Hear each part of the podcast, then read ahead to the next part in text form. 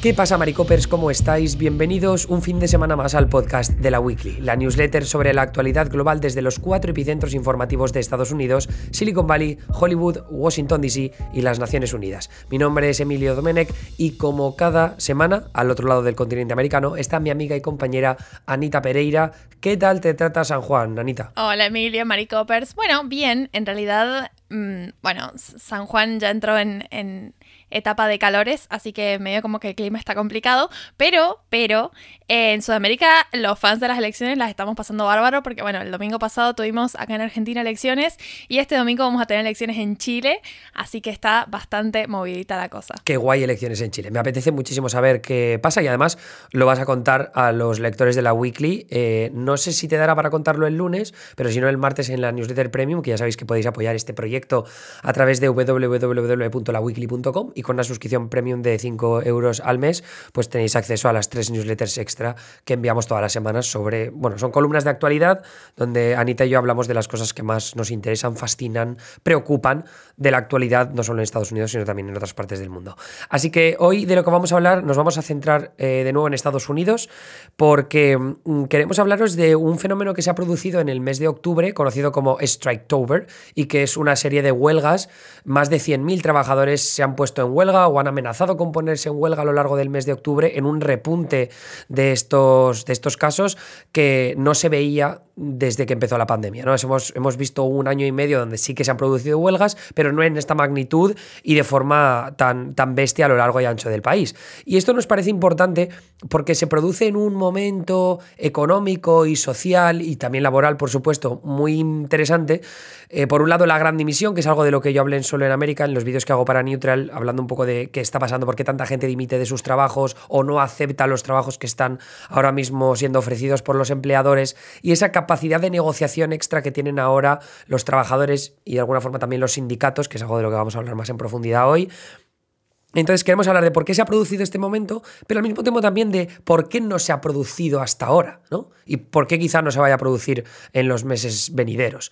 Entonces, eh, una de las bases tiene que ver con los derechos laborales que hay en Estados Unidos, las protecciones laborales también, y luego el segundo factor tiene que ver con el, momento económico que vivimos eh, a raíz de la pandemia, ¿no? Todos los factores que, que, se han desencadenado a través de la recesión económica, eh, también de las ayudas gubernamentales, entonces, todos esos apartados vamos a analizarlos a partir de la newsletter, de hoy. Pero eh, yo quería empezar, Anita, que tú es algo en lo que te has dedicado para esta newsletter, en la documentación al respecto, que es los derechos y las protecciones laborales en Estados Unidos. ¿Por qué es importante que sepamos ese contexto para entender lo que está pasando ahora? Creo que a mí es una de las cosas que, primero tuve que tener en claro para entender lo que estaba pasando en la actualidad y por eso eh, le, metí tanta pila, digamos, a, ponerlo en la newsletter. No sé cómo está la situación en España, pero acá en Argentina los derechos laborales están constitucionalizados.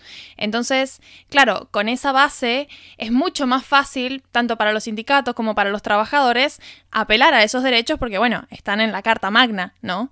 Lo que tiene Estados Unidos es que la Constitución en ningún momento habla de, bueno, en realidad en general no tiene como muchas garantías sociales, pese a que la, aportación de armas está incluida, pero bueno, a nivel laboral no están habilitadas esas protecciones, entonces las protecciones laborales que hay en Estados Unidos son un conjunto de leyes sancionadas a nivel federal y, leyes sancionadas a nivel estatal.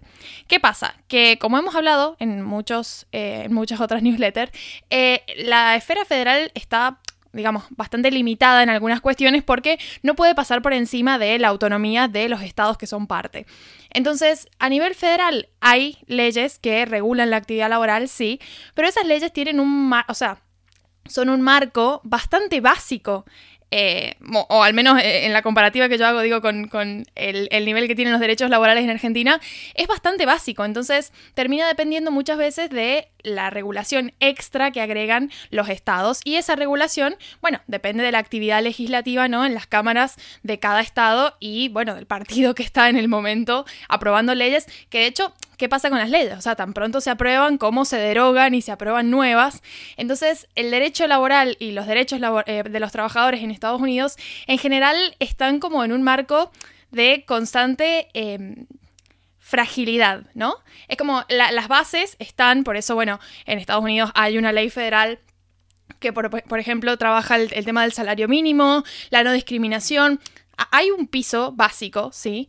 Pero luego cuando vamos a, por ejemplo, qué puede hacer los recursos que tiene un trabajador para defenderse ante un empleador que le ofrece malas condiciones laborales o que no le ofrece el salario que necesita para vivir, ahí como la cosa se complica. Y entonces es, en base a esto que tenemos que entender cómo funcionan los sindicatos en Estados Unidos y por qué son organizaciones que, eh, digamos, partiendo de este contexto de, legal, ¿no? No tienen la influencia que a lo mejor podemos ver que tienen en otros países y por lo tanto no, los trabajadores no buscan tanto a los sindicatos a la hora de representar sus intereses porque, bueno, son organizaciones que no, mm, no, tienen tanta influencia, ¿no? Entonces, a fin de cuentas, le puede salir bastante caro a un trabajador afiliarse a un sindicato o, formar parte o, defender, digamos, buscar que otros compañeros se afilien y demás, porque el empleador siempre puede bajar línea y el sindicato tiene, o sea, está bastante limitado en su accionar para ponerle freno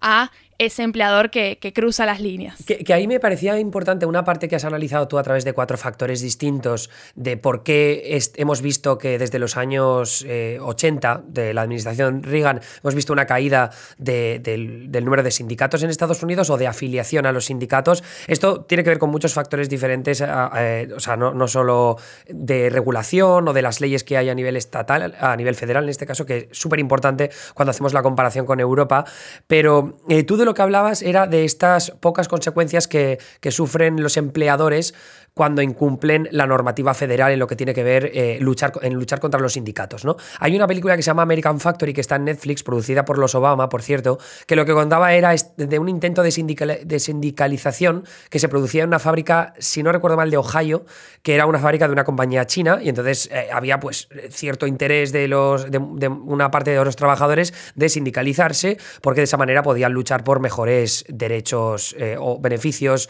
laborales, mm, por mejor salarios también, por supuesto.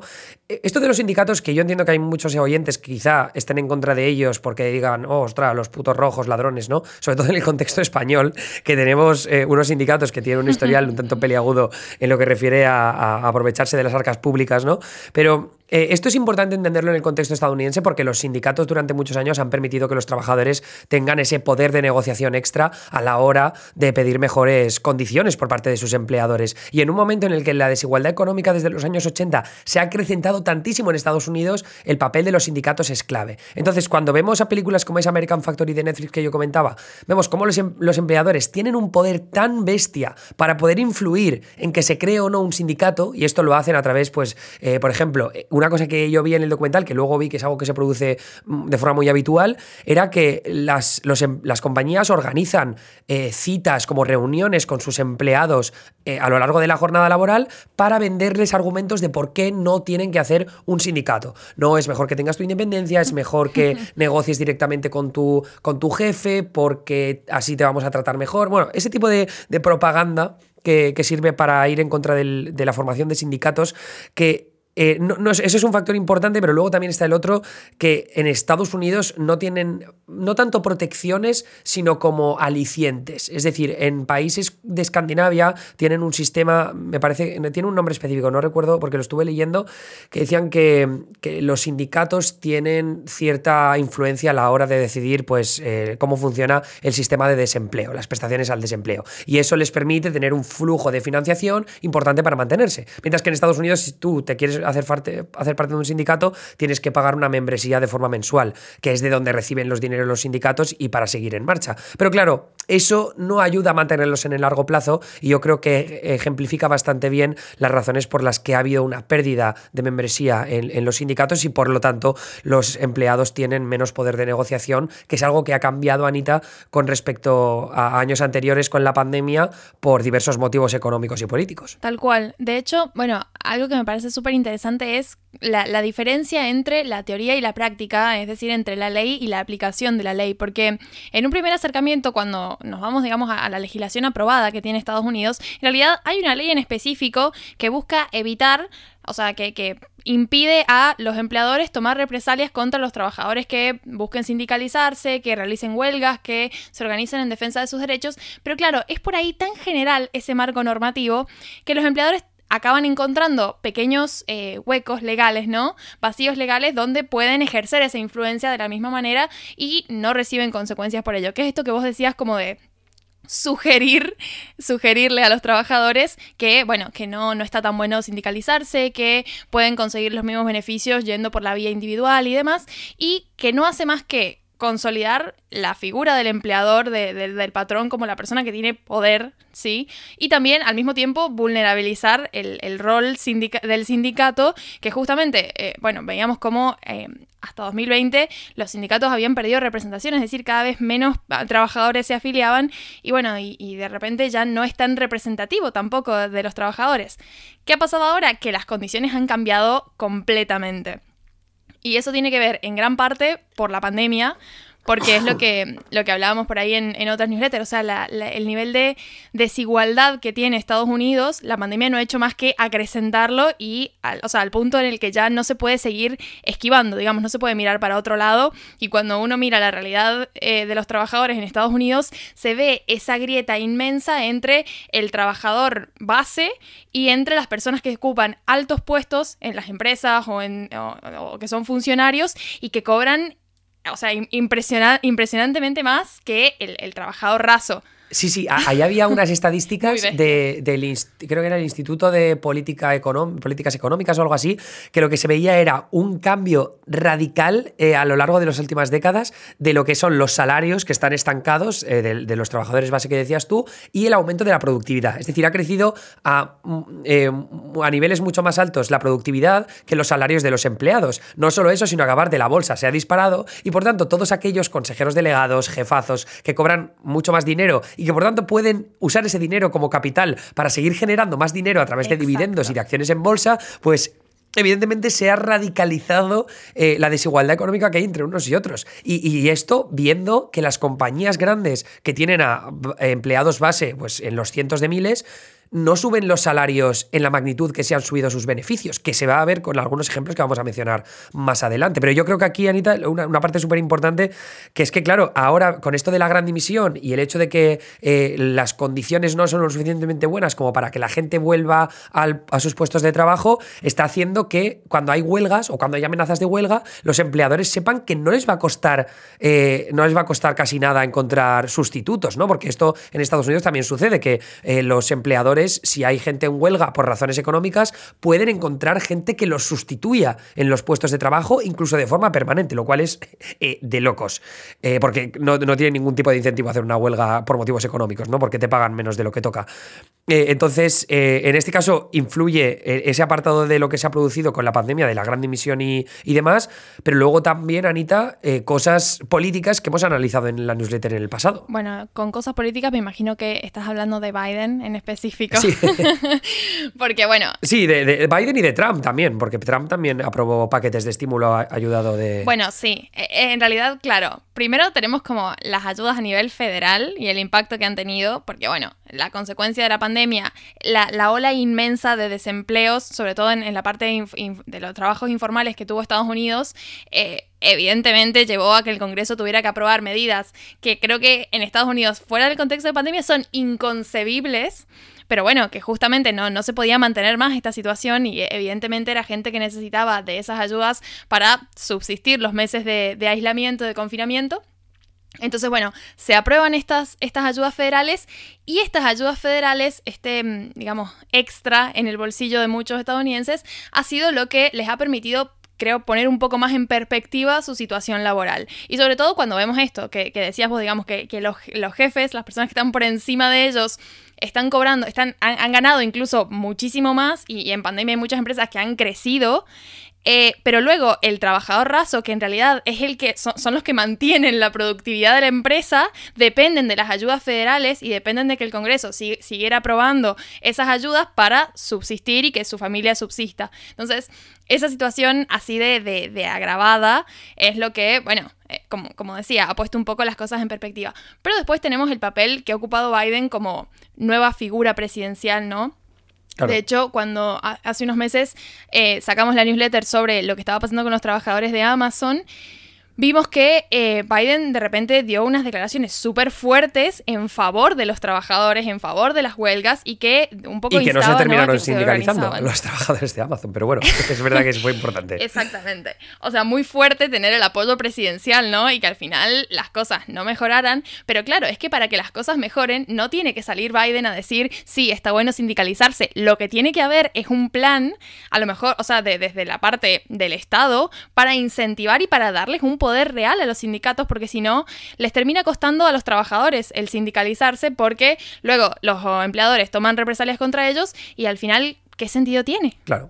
No, y ahí además que tienes el impedimento que la PRO Act, que es una ley para reforzar las protecciones y las ayudas a los sindicatos, está estancada en el Senado. Se aprueba en la Cámara de Representantes. Eh, el Senado, pues muy difícil que, pase porque necesita el apoyo de, muchos republicanos o cargarse el filibuster, que es algo que sabemos que no va a ocurrir.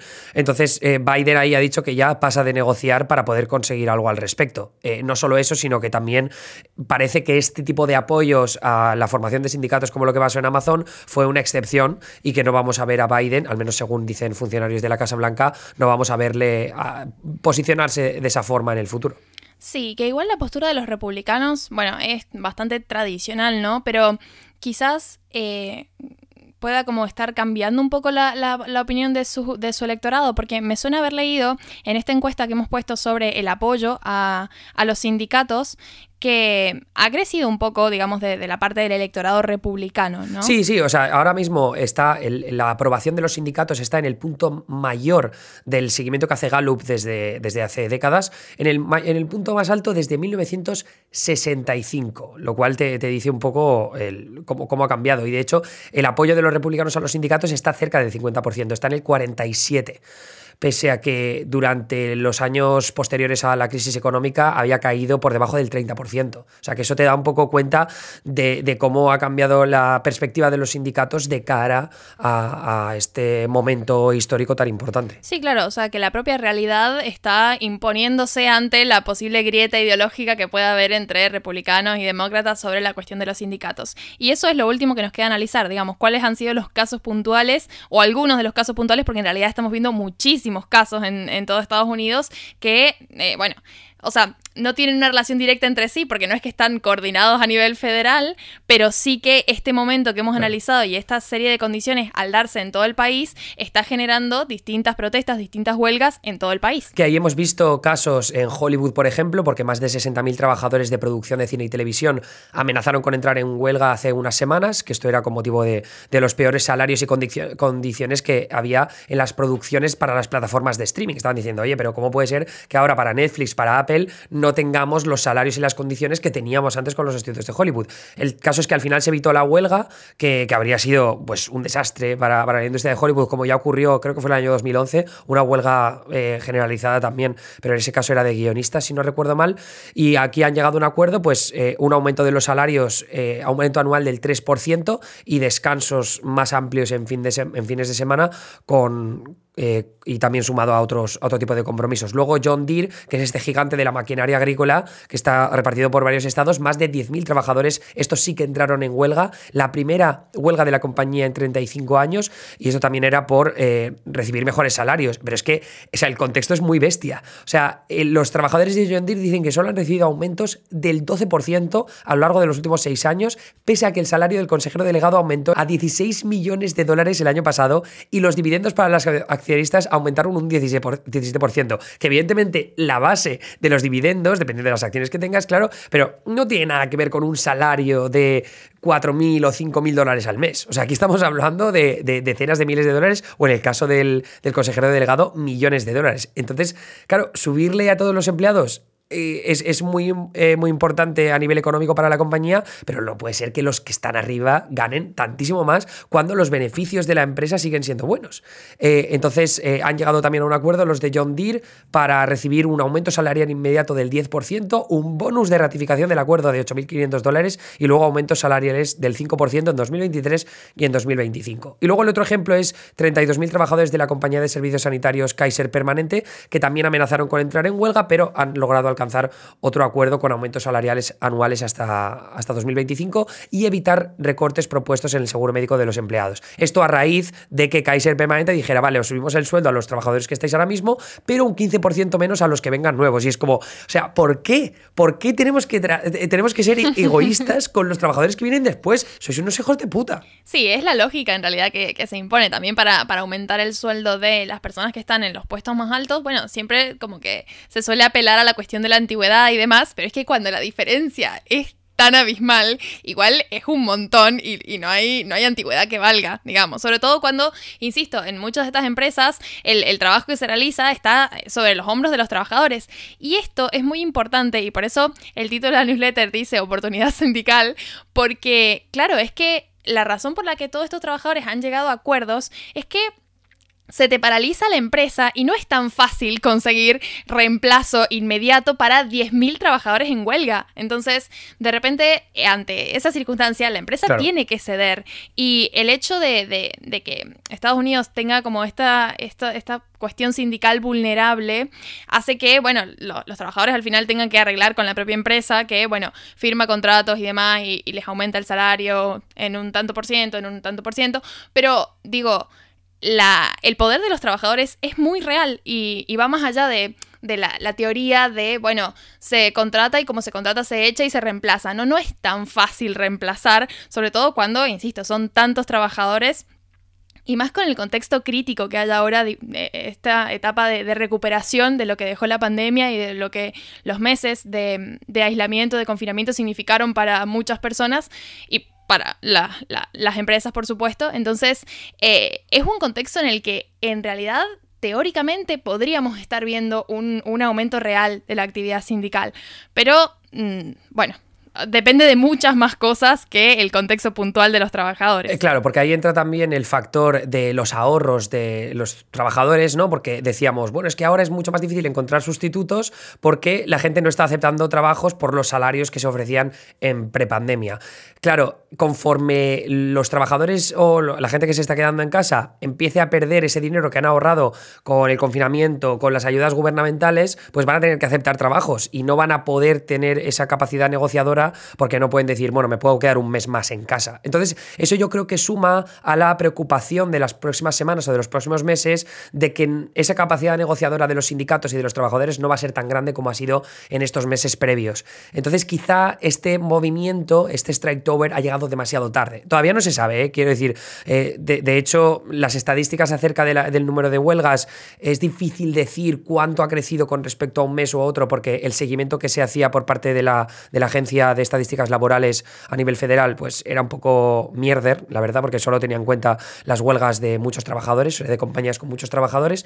Pero en cualquier caso, eh, creo que, este momento, sobre todo ahora conforme se acercan las festividades, puede ser trascendental para los trabajadores y para los sindicatos y, y podría producirse un cambio muy bestia. Quizá no, eh, probablemente no, de hecho, yo creo que es más por el probable que, no ocurra nada y que esto termine siendo solo una nota a pie de página de este, esto es, este momento histórico tan convulso que estamos viviendo después de la pandemia, pero aún así es esperanzador ver que por fin los trabajadores están tomando cartas en el asunto, viendo la creciente desigualdad económica que hay en Estados Unidos y que lo único que está haciendo es eh, arrastrar este país a una crisis social y económica bastante bestia en el futuro. Tal cual, me, parece clave esto que dijiste sobre la época de fiestas que se avecina, porque, claro, cuando pensamos en todas las industrias alrededor de estas festividades, si sucede algo como lo que hemos estado viendo en otras em, eh, empresas, industrias, de esta, con estas magnitudes en una industria clave para el, ámbito de, las fiestas, podemos llegar a ver como escenarios muy heavies que, bueno, no, no sé qué tanto puedan traducirse a mm, crecimiento futuro para los sindicatos o demás, porque como vos has dicho, eh, está bastante complicado,